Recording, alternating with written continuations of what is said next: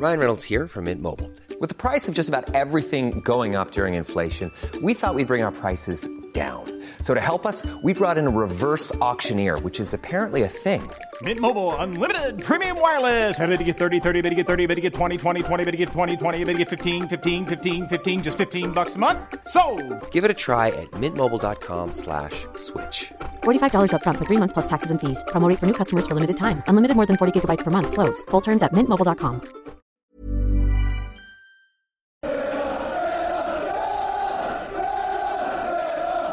Hello and welcome back to another edition of the Holtzcast. Cole Pedham here, as always, and of course, Danny Raza and Simon O'Regan are here as well. We're going to discuss all things Villa, of course. Their loss today. You'll hear this, of course, on Monday.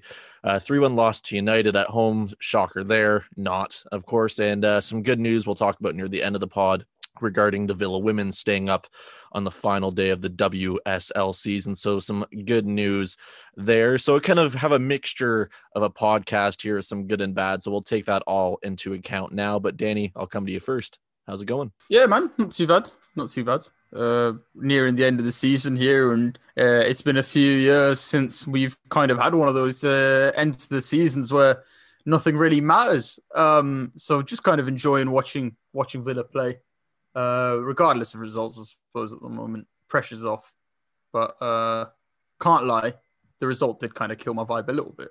Yeah, I mean, it's United. I think they kill everyone's vibe if you're not a United fan, anyways. So we'll get on to everything going their way and the history of that probably shortly, I'm sure of it. But of course, it's always a, uh party of three for all this good fun, and that being Simon O'Regan being the third to this party of fun. So, Simon, how's it going? Yeah, not too bad, thanks. Um, just, I mean, Villa always lose at home to United. I don't know why I always get disappointed when it happens, but but I do. And yeah, it's, um, I'm- I'm still quite frustrated, as I'm sure we'll we'll dive into. But there's there's a few things that I'm I'm not happy about from that 90 minutes. But uh, as I say, we'll get into that. I'm sure. Yeah, but I mean, well, guys, let's admit it's the hope that kills us all, of course.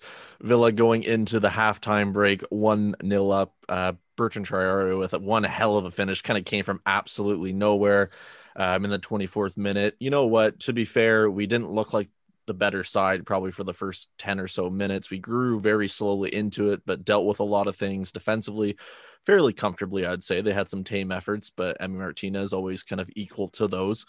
And you know what? Going into half, it's one of those things with Villa. What team are we going to expect going into the second half? And well, we got our prototypical Villa from last season, or the season before, or the season before, and on and on and on.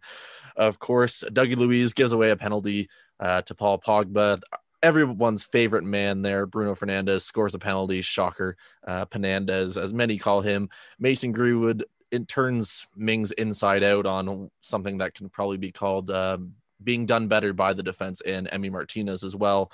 And of course, Edison Cavani, Edison Cavani in the 87th minute, I should say properly, um, scores the one that kind of seals everything. And you know what? For me, that's probably one of the most frustrating uh, goals to concede in the final few minutes. But to be fair to Dino as well, he did go for it. Um, kind of around the 75th minute. And we'll get into that, of course, throughout this. I just wanted to give everyone a recap. But, anyways, Danny, I'll come to you first.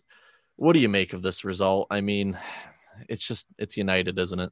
Yeah, all round, I think um, it's frustrating because uh, we've just seen kind of a repeat of the sort of frustrating decisions we always seem to kind of be on the wrong end of against Manchester United. This isn't an accusation, by the way, of corruption towards referees or anything like that. It just so happens that whenever we play United, um, you know, the decisions don't don't go our way. I mean, but to, to be fair, uh, and and uh, you know, I, have to say that Villa being undone today, they they they got undone by the better team. They they weren't the best team today, um, and they they only really have themselves to blame. Um, you know, th- th- there were some really good elements of, of our play today. You know, we, we dominated uh, for the first sort of 30, 40 minutes against United, but then it almost seemed as though once we were ahead, uh, the foot sort of went off the gas and we just kind of allowed United a lot of opportunities. And what, what, what, what I think most Villa fans will be kind of leaving most annoyed with is the fact that, you know, much like Matty Cash did a couple of weeks ago um, against who was it? Was it Man City? um, Dougie Luiz kind of losing his cool almost and just kind of uh, giving away, you know, a silly play, this time resulting in a penalty from Manchester United that, that kind of set Villa on the on the path to defeat really. Um and and it does seem usually with villa when when something does go wrong in the match and i know this is very different to the everton game but you know look at the actual trend rather than the anomaly when something does go wrong in a match villa seem to panic quite a lot um and i suppose yeah i just i just wonder how they sort of fix that heading into next season yeah and i mean i don't know if we really need to touch on the first half too much because it was a mixture, to be honest. You could easily say United were on the front foot. We, like I said before, dealt with it very well. It's just I I don't know what's going on mentality wise. It just things like this is so last season where it's like four minutes, five minutes of just absolute chaos. Mindsets are gone. It no one's paying attention. Everyone switches off and it puts us behind. And I, ironically, I was saying to my girlfriend at halftime, she's like, "Oh, you guys are doing very well," and I'm like, "Yeah, this isn't gonna last." And of course, she finally comes back to join me, and we're two one down. So um, that was only within a ten minute span. So that kind of speaks to my level of wisdom when we play United. So I feel very smart on that. But Simon, where does this kind of deeter down to you really like what's kind of the one thing in this whole game that you point out and say like yeah that's that's a big culprit there for why we lost um, I think it, it's those five minutes of, of madness uh, just after half time when they went 2 1 up. I, I, I, think the first half, I, I, think, yeah, the first five, 10 minutes, but United on the front foot, like possession wise, didn't do anything. And then I thought the rest of the first half, but I thought we played quite well. I thought we we defended well. We, we pressed them at times quite well as well. That's how, how we got our goal.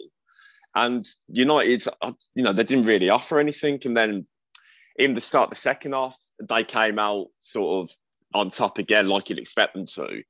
But they didn't, they weren't threatening. And then just a moment of pure stupidity from Douglas Luiz. I mean, when you think of our game against them at Old Trafford, it was Luiz and Pogba that were involved in the penalty there, which and that one for me was never a penalty. So Luiz should have, you know, he should have been smart. You know that you don't need to touch him and you're going, you could give away a penalty.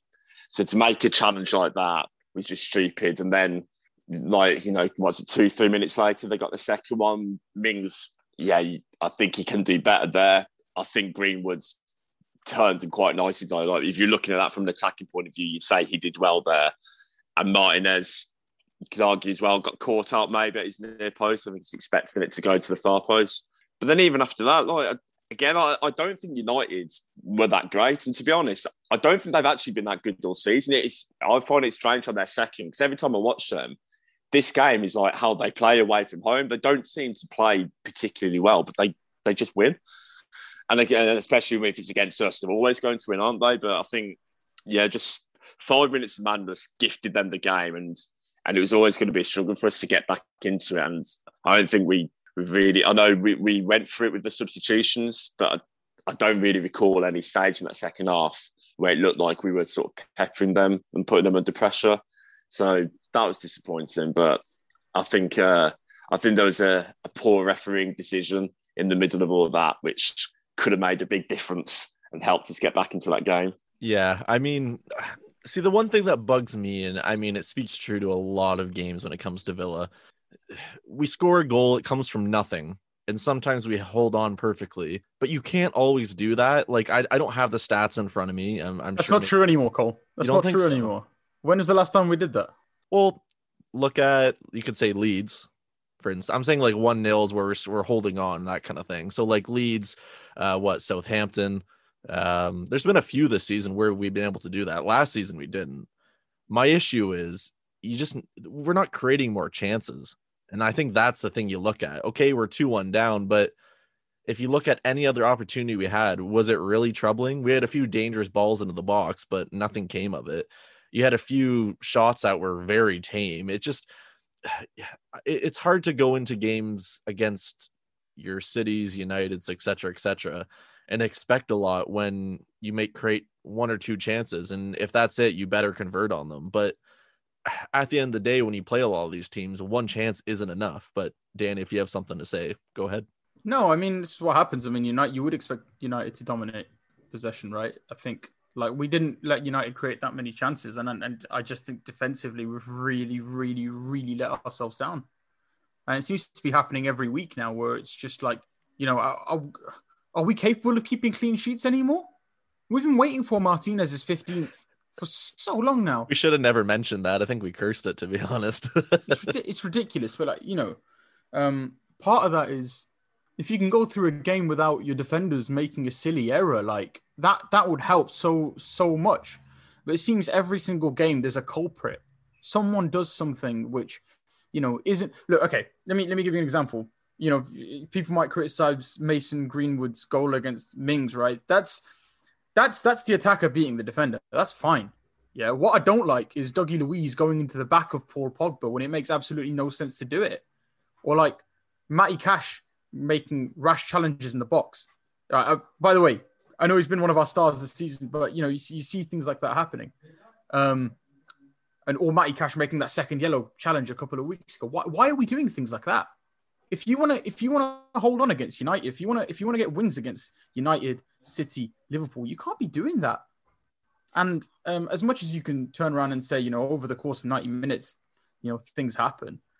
Like you, you can't you can't be doing that week in week out in the Premier League. If Villa really have European ambitions and they want to you know emulate West Ham and Leicester City and how well they're doing at the top of the table, right? In the games that you play well, you want you want to capitalize on that. You want to capitalize on the fact that you're you're one nil ahead. You want to capitalize on the fact that your attackers are playing okay or that you've got some sort of grip on the game. To throw that away with silly defensive errors, that's what I don't like, and that seems to be happening too often now. So yeah. Can I can I just say though how nice it is and refreshing it is on a positive note to be talking about finishing mid-table European aspirations and not having to worry about getting relegated. I think that's the one thing I look at and go like I think it's almost a cop out in some ways based on where we are to be like oh well we're safe. And I think for a lot of people that was the main worry. And then you have others that somehow thought we are going to finish in the top 4 uh, because of early season. And you saw that with Everton now too. They're struggling and they're realistically probably not going to get in the top five, I would imagine, unless they just go on an absolute blinder for the rest of the season. But mm. Simon, I'll come to you on this one. I mean, let's let's let's kind of blend the Greenwood handball shout and um, the Watkins um, quote unquote um, simulation dive together. We'll just we'll tie these together and try to get through this as quickly as possible because it, it annoys me so much to even think about this. But we'll start with Greenwood. I mean, where does that stand for you? To me, it's it's I can see how it can be a little harsh, but at the same time, if you're looking at the rules, it's a handball. I don't even think it would have been harsh. It's 100% a handball. Now you can argue, yeah, he's close to him, but now obviously we're just looking at each other on video, so it's not good for the podcast and for people listening. But he, he's jumped and his arms up here. If you're jumping and your arm is above your head, like it, I, I, just I cannot for the life of me say how that is how they've not even said go and have a look at that. And what is so annoying is like obviously there's no way of proving this, but you can 100% guarantee if that has happened at the other end that a penalty's been given. Like uh, I, it's not even an argument for me as to whether it's a debatable one. His arm, he's jumped with his arm above his head. That's not a natural position. So whether you might think, oh, it's harsh because he's close, when you see what some penalties are given for, I, I, just I cannot get my head around the fact that that's how they've not even told him to go and have a look at it. That's that's what really frustrates me the most. Is like how you can how someone in the VAR booth can look at that and go, yeah, there's nothing to see here. Like I, I'm just I'm so annoyed with it. Really, really annoyed with that one. It's the perception, isn't it? It's it's like you know, um, indiv- So you know, I can understand why you might feel like that, Simon. It's because like you know, individually, you might look at that and kind of, you might come to that conclusion where it's like, okay, you know, his hands in an in a natural position or, or, or whatever. You know, he hasn't got much time to move it out the way, but at the end of the day, he's defended that with his hand. That ball, that that ball, you know, gets out of the box because it's because it's hit Mason's Greenwood's hand. His hand's not in front of his face. It's not the ball's not going to hit his face. You know that it, it hits his hand, which is uh, it's above his head. body. Yeah, yeah. So I mean, it's it's it's it's just like that. And I think I think whatever was going to happen today, let's be honest, after the last two games, where let's be honest, the referees made horrendous penalty decisions against Villa for Manchester United. Um, every little decision that was going to happen today was going to get you know, put under the microscope massively. So I think for, for for Villa fans, it's massively frustrating that that you know something like that happens and isn't given. With Watkins, that that was even more baffling though. Oh, that it's that, that one, you're not even got a let's chance. You're not, you've not even got a chance of winning the game at that point. You've not even got a chance really of, of leveling the game. But it's it's consistency. It's consistency because with the Greenwood incidents, you see those you see those given because of because the hands are in an unnatural position. With the Watkins decision, you don't see players get booked for that. I don't remember ever seeing a player get booked for simulation in that situation, in that Oh, scenario. The sorry for interrupting you, Danny. The worst thing No, that I on, you go for it. the thing that annoys me the most with the Watkins decision, you see panels post match or at halftime say how almost clever it is sometimes for them to anticipate contact and to go down. I- I watched the post match panel for this one, and of course it's Harry Kane, Harry Kane, Harry. Well, basically, well, they had. I think my panel that I watched had Petrov, so it was good to see him. Kind of, actually, he was probably the one that spoke the most sense above anybody else. And then you have your uh, prototypical um, United kind of lovers in there as well. I can't remember exactly who it was, but I, I just don't understand it. Like, so what you he has to run through him, get kicked, like in the ribs, basically to get it when okay yeah he went down a little early but you're also anticipating it. There's going to be contact anyway so what's the difference? Like to me Yeah.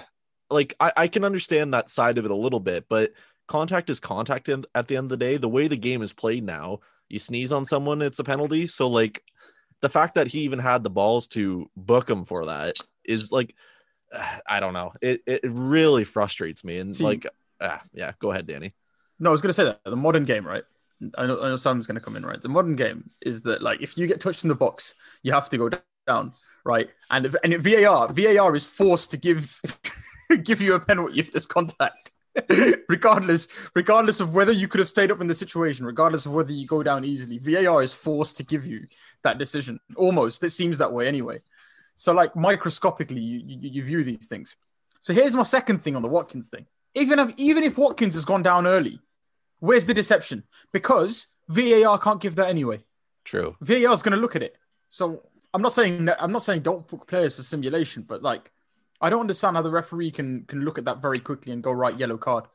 Just weird. yeah Just weird. Simon, let it all out. Give it to us. well, I, I agree with what Danny's last point there is how how can the referee be sure that that there's been no contact there? Because like the, to be fair, the first couple of replays, I wasn't sure how much contact there was. There was one last replay they showed where you can clearly see he does catch him on the knee, and I've seen uh, uh, photos on Twitter of, of showing that. Now you can argue was it enough to send him down, but that as you've sort of touched upon earlier, that's not that's irrelevant in in the modern game now. That that point of is it enough to send them down?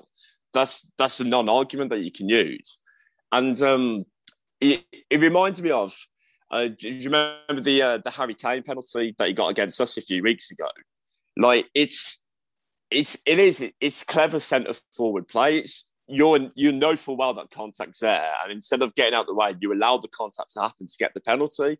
It's frustrating when it goes against you, but it is. I I think it, it is just the uh, modern clever centre forward play, and to to get sent off for that is just it's ridiculous. Like I mean, Watkins must be absolutely fuming about it, and also he I mean has he, played every single minute of every game before that, so that record's gone. But it's just it just seems typical of the type of decisions, especially when we play Uniteds, that just always go against us. Like again, that's another one that if I think at the other end, I don't think a player's getting a second yellow. Rashford is not getting a second yellow and sent off for that.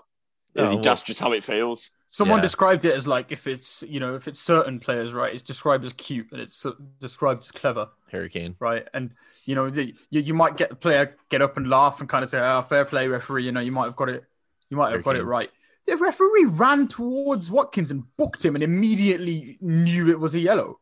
Yeah, I know. It's, just, it's, just, it's just infuriating as a fan. You know, it, you know, because okay, maybe, maybe in this scenario wasn't the worst one I've ever seen in my life, right? But we've seen it happen with the Jack Grealish incident. How are you so, how are you so confident as the referee when VAR is around that you've made that decision correctly there? Just yeah. Well, that I think that shows the inconsistencies. How do you go from not knowing anything, second guessing everything, all of a sudden, no, hundred percent. It, it, it does like it, it there's like okay it, it's humans making decisions so there's always going to be bias and i don't honestly i don't care if any united fan wants to argue that but whether I, I think the referee was is from manchester i'm not going to draw on that but anyways because i think that's just a scapegoat for a lot of people to make the kind of alternative argument but it is what it is. These these were not in isolation by the way these were not in isolation the worst um, decisions Villa have, have ever had against oh, them. Jesus, right? No! Remember the last one? Because like if if this if this was just another game, it wasn't Manchester United, would be turning around and going, okay, fair enough, those decisions, you know, whatever. The Greenwood one, for, you know, for what it's worth, I think it's 50-50. Let, let's not get it twisted. Villa lost today because they were because you know they, they weren't the better team. You know, let's let's be let's be totally honest. Um, Watkins up front on his own today, it just didn't work. Uh, we, we play the same way against everybody, and uh, teams can prepare for it. And yeah, I could have. I would. I would agree better. that we weren't the better team, but I, I still think you you can make an argument though that Man U. I don't think Man U did enough to actually really beat us. We we gifted them that with those two goals. yeah, besides that's the two, issue. Yeah, I know. It's just frustrating. like it's just it's it's another game where like you come out of it, it's like the Tottenham one as well, where like you uh, the Liverpool one. You look at them all, you think, okay, we we haven't been great, but neither were the opposition. We've just it's it's so frustrating because like, I think you were mentioning earlier, Danny, about it's it's individual areas. If if like the whole team is defending poorly as a unit, or the opposition are so good that they just pull you apart, you can sort of make peace with that in a way. But it's when is when it's uh, one individual. It's it's not the same individual. You know, each week it's, there's been someone who's done something wrong. When they're making those individual errors, like Dean Smith on the sideline must be tearing his hair out because because what as a manager and as a coach, there's not an awful lot you can do to stop a player making a stupid error like that, is there? No, no. there isn't, and it's it's those it's those are you know, here we go again moments. It's those moments. It's never those. Oh, okay, fair enough. Oh, we saw that coming. Okay, fair enough. It's always what you doing.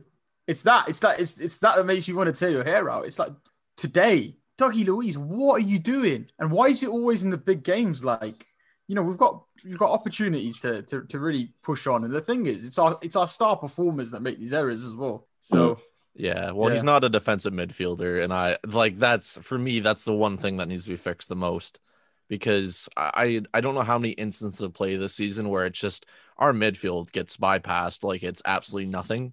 And I, I don't really have too much of an issue with it at times because I have confidence in our defense this season. It's been way better than in previous years, and I'm very happy to see that. But I don't know, it's just someone to break up play a little bit more. And I think when you have someone that can be as creative as Doug Luiz can, I just want to see him a little bit further up the pitch.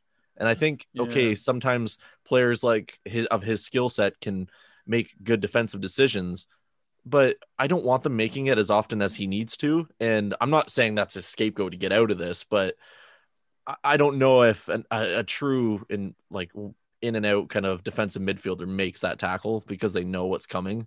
It, I don't know. It just it is what it is. But anyway, I think we need a Soucek or a, or a Højbjerg. You know, not not I'm not saying those players exactly, but we need we need that ilk of player, don't we? Yeah, we, we need to go look look in like the Czech Republic or something, some random league to go find a diamond in the rough. That's the that's the Villa way twenty circus twenty sixteen. Go look in like League Two France or something like that. I'm sure we can find some Ryman in the Duff, or I should say, um, I should say 2015, 2016. Did you say Ryman in the Duff? Is that what you just I meant Dust. Yeah, but the Duff. The Duff. Thanks, Daddy, for making fun of me. I appreciate it. But anyways, uh, let's get on to the Twitter three word reviews. Of course, I always go on Twitter post match um, at 7500 to Holt is the Twitter handle, so you can get your uh, three word summaries uh, in there after. I think there's roughly 100. So thank you all for getting involved. I'll just go ahead and read out a few right now. We'll start with uh, Richard Edwards saying seen it all or seen it before.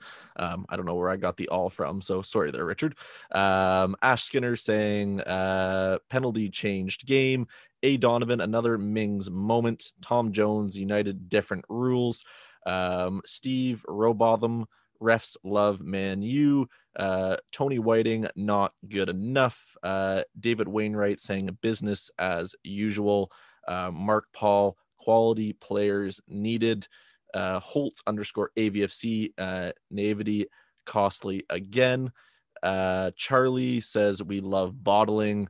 Um, I can't remember. Someone said the referees, uh, you know what, and I won't really say that because if I say that word, it's a British slang word. If a Canadian or American says it, we instantly get called cringe. So I just won't acknowledge that. No offense. Uh, Lee B AVFC saying they were better. Uh, we'll do two more. Mike Hingley saying biased refereeing again. And we'll finish off with Kevin Hughes saying rotational fouling works. Anyways, thank you all for getting involved. As always, like I said before, you can tweet us at 7500 to Holt. Danny, I'll come to you quickly before we take a quick break. Who is your man of the match? Uh, Bertrand Traore for me. I thought I thought he looked good going forward. Like I said, I don't I don't think we were terrible going forward today. Yeah, I'd like to see Villa cut cut through a little bit more, but um, it's the defensive errors which put everybody on edge. Uh, Bertrand Traore for me, obviously, like the, the goal that he scored was, was was brilliant. I thought that he was always kind of making himself available on the right hand side. Um, could have done better a little bit defensively. I thought Targett had a decent game defensively as well, but the fact we've conceded three doesn't, uh, you know, makes me not want to give it to a defender. So yeah, I'll probably go for Bertrand. Fair enough. Simon, how about you? Um, I was I was thinking Matt Targett because uh, again I thought he had uh, another typical Targett performance this season, a solid game. But to be fair, you, Danny's right. We, we did concede three goals, so I probably can't do that. Um, so yeah, I'll, I'll go. I'll go along with Traore as well, just because that goal was. I mean, I feel it's a shame that what's happened means that we haven't spent more time on that because what a strike that was. So yeah, I'll give it Bertie. Yeah, I mean, I probably probably should give more credit than it's due. To be fair, he made that defense look like absolute crap for like all of two seconds, and it was a glorious two seconds. I honestly I didn't expect that to come out of anywhere, and the fact that it flew in the far right hand corner so perfectly, I don't think you can say anything better than that. But it's sad that Targett didn't get a man of the match here, match ball, because I think that would have been like the seventh week in a row or something ridiculous. So hopefully that returns next week. But anyways, yeah, I'll go Bertie Traore as well. I mean, I don't really know who else you can pick. Watkins was completely isolated. Um, El Ghazi just in and out. Um, Ross Barkley, need I say more? Um, back to his best, not. Um, so yeah, I'll give it to Bertie Traore as well. Maybe we'll discuss oh Ross Barkley in the second half. But yeah. worth worth mentioning, right? As as bad as it is that Watkins is injured, not not injured. Sorry, Watkins is out of the next game. It actually forces Dean Smith to have to play Wesley or Davis next game. Yeah. So there's something entertaining to to keep an eye on. I mean, um, give give Dean Smith fair credit. He literally just threw the kitchen sink like the whole compartment thing with the fridge and every kind of appliance in that kitchen at that yeah. game. They switched to a four two four. I mean, it's with yeah, with Wesley. ten minutes to go, Cole. Yeah, well, no, about fifteen, I think, roughly. So I mean, that's still nothing. But anyways, I'm caught yeah. straws. But it's nice to just see them come on. It's just like, you know what? We had a few opportunities.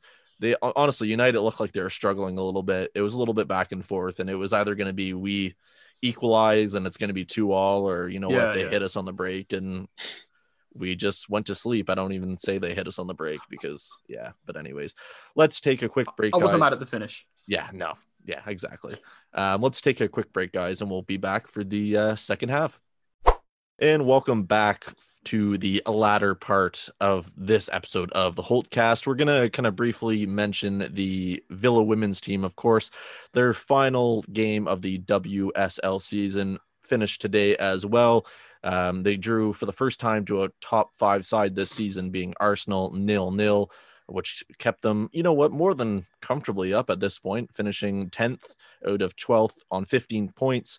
Uh, Birmingham are below them in 11th basically on 14 points and they got subtracted a point or deducted i guess you could say because they fielded an ineligible player that was actually suspended a game or two ago. So how birmingham-esque of that in a funny way. Of course bristol city go down in the relegation spot on 12 points. Arguably the women probably should have probably had a few more wins. I think the two games previous to arsenal Um, I'm think if I'm thinking correctly, uh, they were winning both comfortably and just kind of went in for uh, a few draws due to last minute goals. I think they finished with five draws or something like that, crazy in a row, maybe six. But it's always good to see. Danny, I'll pass it over to you first. I know none of us are true experts in the women's game, so I'm not going to pretend that we are, but this is a sign that Villa as a club have invested in something. It's a massive step to keep them up. But what are your thoughts on it? Yeah, I think. Look, um, I think it's great to see. I think. I think the Villa women, to be fair, they've been improving for the last couple of years. You know, um, it's not. It's not something which has kind of happened due to a cash injection.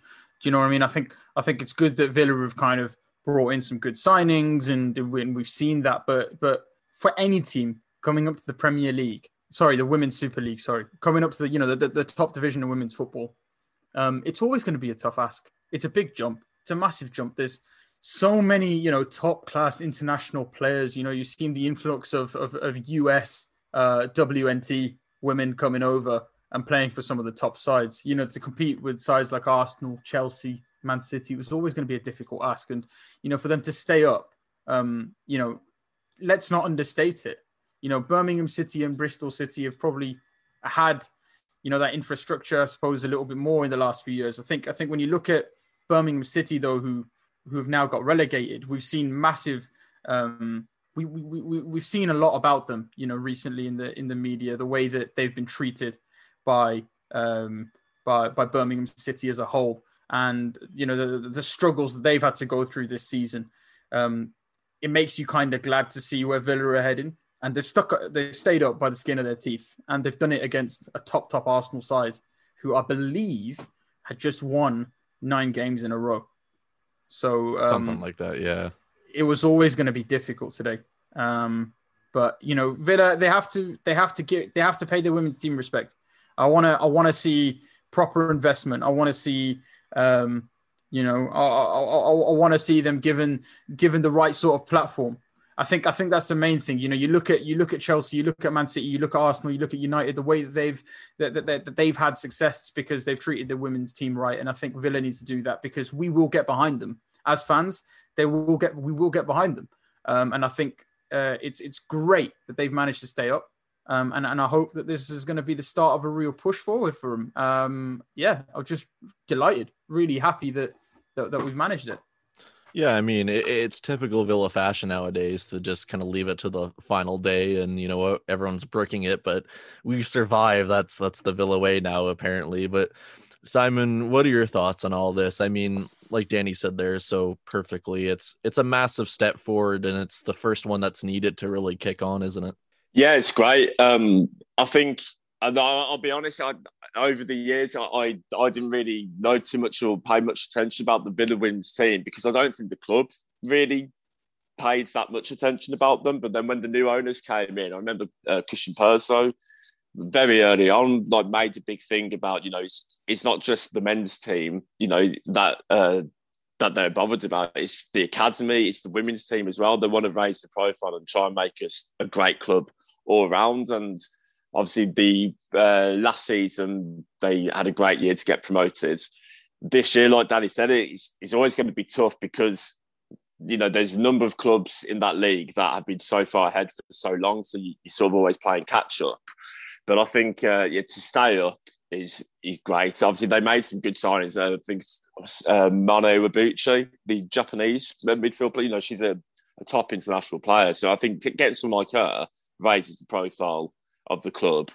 And I think with next season, I, I believe Sky Sports have got like uh, a, a, TV deal now to show the Women's Super League. So hopefully that will raise the profile. And with fans being able to go back into the stadium, that all. I mean, I was actually look, this season, I was looking forward to, to, to, going down to a few of the women's games as well. But obviously, we've not been able to do that. So um, it's, it's, it's, it's really great for the club. And uh, hopefully, yeah, we'll continue a bit of investment in the summer and they can try and push on and have a more successful year next year. Just just like uh, the men's team have done this year after staying up on the skin of their teeth with a good result against Arsenal at the back end of the season. the TV deals are good as well. Like, um, I think it's worth. I got, I got, to, I got to mention as well. I think the BBC are going to screen some WSL as well next season. Um, yeah, and I think I can't I can't not mention it.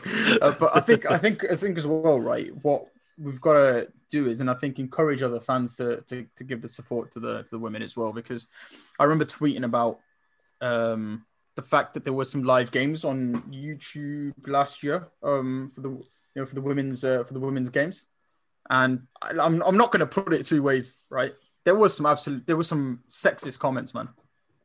There was a lot of sexism in response to that, all because you know some of us were suggesting, look, there's not a lot of football on TV these days. The women are playing right now. You know, get it. You know, get get get on YouTube, support them because they are Villa right? And I never see people make negative comments about the academy when when people say that you know the academy games are on. I never see that, right? So uh, I'm just gonna I'm just gonna put this out there right now. But if you've not been watching the Villa last season or the season before, watch the Villa women next season and, and, and support them. Support them as you would the academy. Support them as you would the men's team because that's like that. That is Villa as a whole. It's the entire club. It's the fans. It's the it's the players in whatever category they're playing in. It's it's it's it's the club as a whole that we're supposed to support. It's not that one um, eleven uh, that, that, that that's that's turning up week in week out in the Premier League. It's it's it's who it's it's the club as a whole. So um, yeah, and I think that would you know really really push the women's team on and, and give them more success too. If, if if we all improved our attitude a bit. Yeah, and I mean, I think the best thing too. I mean, there's some days where the men's and women's schedules collide in terms of the games are on the same day, sometimes sometimes at the same time, like today. But most of times, it's completely different days and schedules. So you know what? If you want more of your Villa fix, and you love looking at the academy already, you obviously like watching the first team. Why not add that to your list? It's a it's a good promotion for the club, and you know what? They're going to get better and better with the investment we've already seen in the men's side within the academy, within the training complex, and we've all probably seen the video now of. Uh, of uh, I can't remember was it Prince William went down and kind of gave it its little coronation and all that royally doily stuff and all that fun stuff to see but you know what it's another thing to add to your arsenal of uh, Villa interest, I guess you could say. And long may that continue. Long may all these clubs be on the rise or sides within Villa, I should say. But, anyways, without further ado, let's have a little bit more fun and get away from the uh, the negative result that was the United loss, of course. And I'll give it to Simon now. We're going to play a little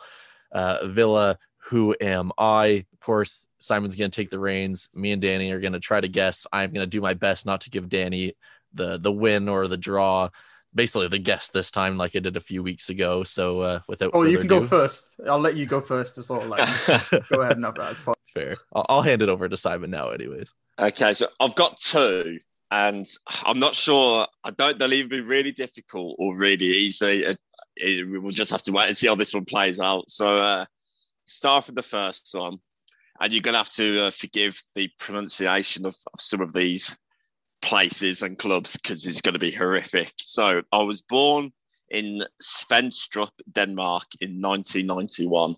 I genuinely, uh, so 1991. So he would. Be... I think Danny's got it already. oh wait, am I being stupid? I feel like I no. He okay. Danny, go ahead. I said I'd let you go first. I feel like I know who it is, but I can't remember how old he is. There's two possibilities for me. So. Yeah, there's two, and I yeah, this is uh, this is the uh, too easy one. This one. Uh, no, Danny, go ahead. I'm having a brain fart. Go ahead. I'll give it to you.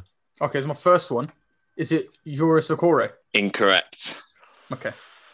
Oh. So Cole, you get a guess. I, I can't remember if he's Danish though. Um, no, I can picture his face. This is really annoying.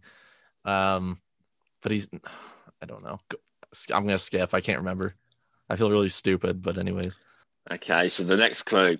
I started my career at I'm going to say Aalborg from 2005 to 2013. Is it the man with no pants? Oh, that's what I was going to say. I couldn't remember he was Danish. yeah, Nicklas Helenius. Oh. I, I, knew that was going to be too easy as soon as you knew what country it was, because you're right, he's only going to be Helenius or right from the last oh. years. I feel like maybe, maybe right in the coming weeks, if when we when we play this, maybe we shouldn't give away the nationality straight away. Yeah, maybe we should. Maybe we should start going with obscure facts. Don't know. Yeah. I think we might have to. to well, don't don't bring up Okore's, okay? That we'll not discuss that here or anything like that. Well, I, I, was hoping that because Helenius like he only made three league appearances, so I was, I was hoping like one of you would have just forgotten he existed. I liked him. I was this. This is the thing. I was. I was so mad about the Helenius situation because like Lambert's side were just not scoring goals. Yeah, here we had this dude who actually had a pretty decent goal scoring record in his in his like you know previous um in his previous countries. Previous. didn't he have some kind of thing. He really- didn't. He had some bad personal issues, though, didn't he? I think. I think that's what later came out. But I'm. I think. Yeah. At the, I think. I think at the time I was definitely just a bit mad that you know we He, weren't he was, giving him game time. Oh, that's annoying because I knew who it was and I can picture, I couldn't remember his name, but I could picture his face. And then for some reason, I was trying to convince myself after pure panic that it was Tonev, but I know Tonev's not from Denmark. So this is how my brain works, folks. But anyway, Simon, go ahead with the second one. Do you know what this reminds me of? Just really Go on. quickly, just like I, that, it's that it's that white and purple checkered shirt. That's what I remember. Yeah, That's- Yeah, oh that's- god, yeah. the That's jester what it gives me memories of. Yeah. I always, always remember him somehow not getting a penalty from Vertonghen pulling his shorts down. just how that was never given, but Yeah. anyway. His little tidy Okay. ladies. Yeah. so the next one. Now, this one, to be fair, the, the nationality won't help you because he's English. So I Okay, was good. born in I was born in Birmingham in 1987.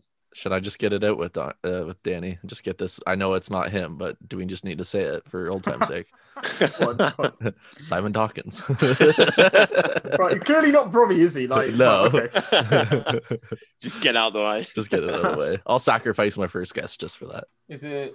Um, I don't know. By the way, just so you know, is it? Thanks. okay, I just trying to think of someone but from Birmingham. Of that, is it Gabby? It's not Gabby. Okay. No. So I started my career with Aston Villa. And I was there from 2006 to 2011, making 19 league appearances. 2006 to 2011. So he would have left. I would have seen him play for at least a season, and I don't even know if he made any appearances that season. So that doesn't help either. Um, I'm gonna have to pass. I generally have no clue.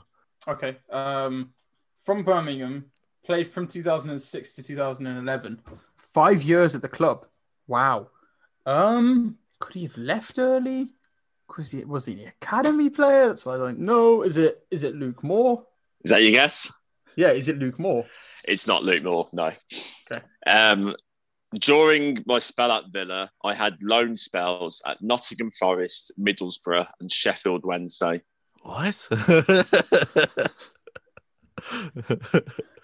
I can't remember. This has nothing to do with it, but when I think of Notts County, I think of Jack Grealish most recently wishing Jamal Campbell Rice a happy birthday. Um, that's what I saw on Don't- Twitter not too long ago. Don't don't think of Notts County because I was there Nottingham Forest. oh, did you? Oh, see, that's how much I pay attention. Sweet. Okay, ignore me. Um, yeah. Anyways, there's a good story there. um, yeah, I'll skip again. I generally have no clue. Is it um Nathan Delfouneso? It's not no, Ooh, no. that's a good shout. That's not a bad Okay. shout though. Is he a Blackpool You- still? I've no idea. I think he is actually, yeah. Uh, so the next clue. After I left Villa, I moved to Hibs for one season before coming back to England to play for Blackpool. Oh, there's the Blackpool link. Oh, damn it. Um, okay, so if he came back to Blackpool, so this is like 2013. So they Because I been- remember this dude's career. I like I, I fully I'm I'm I'm I'm, I'm thinking I, I do remember a player that did this. I, I fully do. So 2013, they would have been in the championship. That, that's tough. I can see where you got Nathan Delfouneso though, Danny, because that would make sense. But I feel like that's a few years off. It's all those it's all those loan spells. Yeah, I'm gonna look like the biggest like international fan idiot, but I'm gonna have to pass again. I have no clue.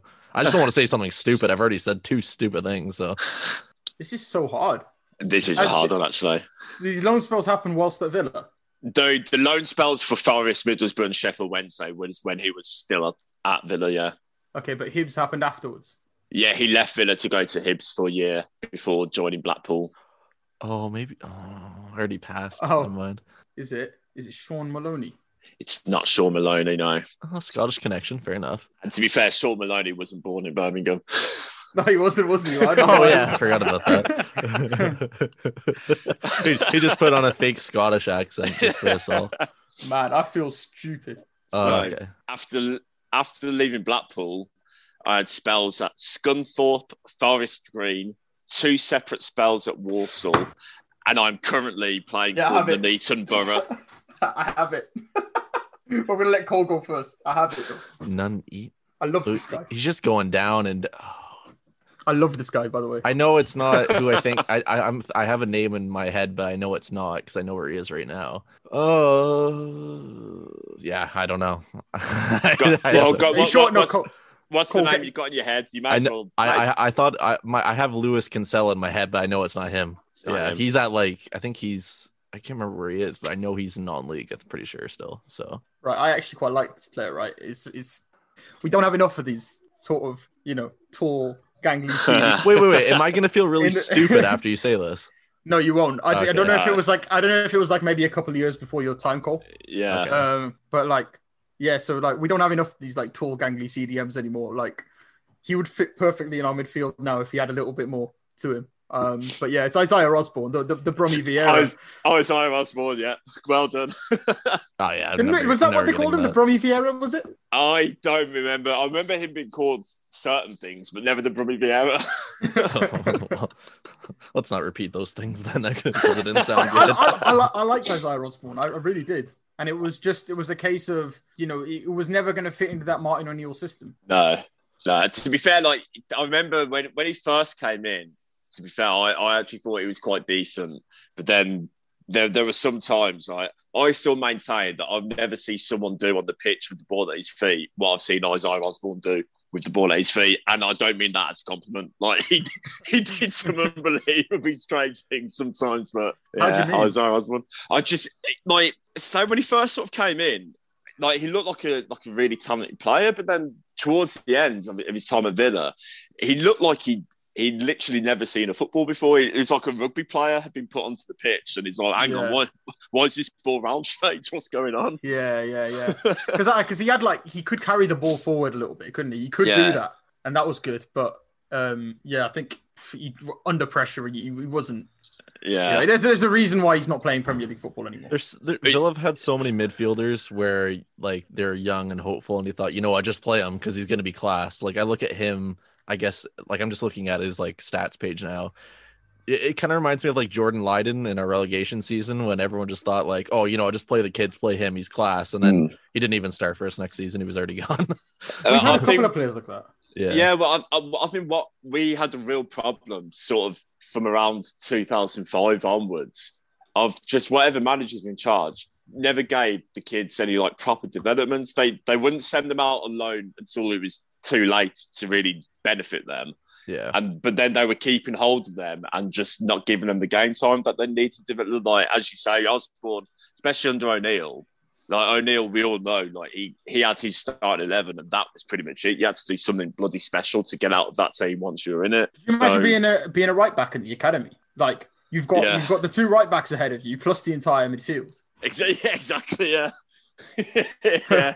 Nigel Reo-Coker's going to be filling in, but James Milner's Yeah. going to be filling in. Like, do you know what I mean? What's Ridiculous, wasn't it? you know another player who like also kind of just got away? I suppose like Chris Herd, like just yeah, I liked disappeared. it. Brett Holman. Yeah. No, Brett, Brett, Brett Holman had a good career. He had, he had a very cultured career, I'd say. Yeah. Now, Uh, Chris Herd, I, I agree. He was, he was another one that I, well, I, I also think as well that we we sort of wasted Barry Bannan as well. Like Barry Bannan's a good footballer. He, I thought he, he seemed to get like he got really unfairly scapegoated by Villa fans towards the end when like we were a pretty poor team at that stage, and so why Mm-mm. the young kid was being picked on. I never understood, but he's Ba- Bannan's a good player. Like he could have had a decent career with a bit more, bit more trust in him from a younger age. Jonathan Hogg, Enda Stevens as Yeah. well. Like let's be let's be honest.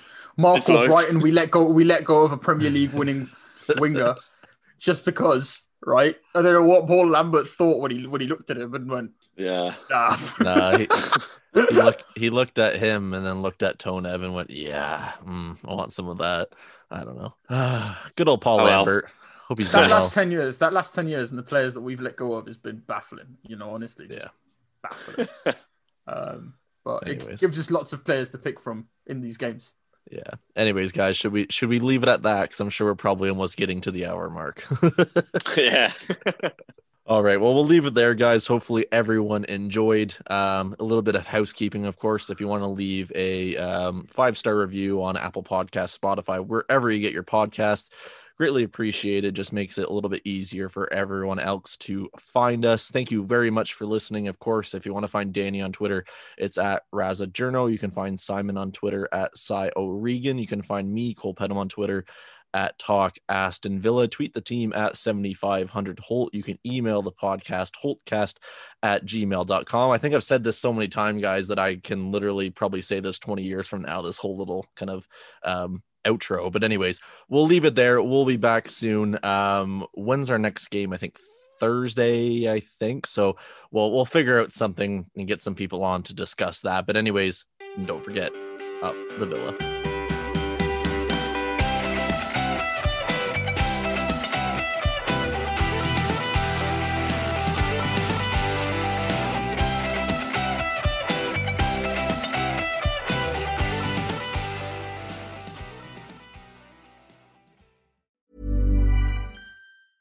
Normally, being a little extra might be a bit much, but not when it comes to healthcare. That's why United Healthcare's Health Protector Guard fixed indemnity insurance plans, underwritten by Golden Rule Insurance Company, supplement your primary plan so you manage out of pocket costs. Learn more at uh1.com.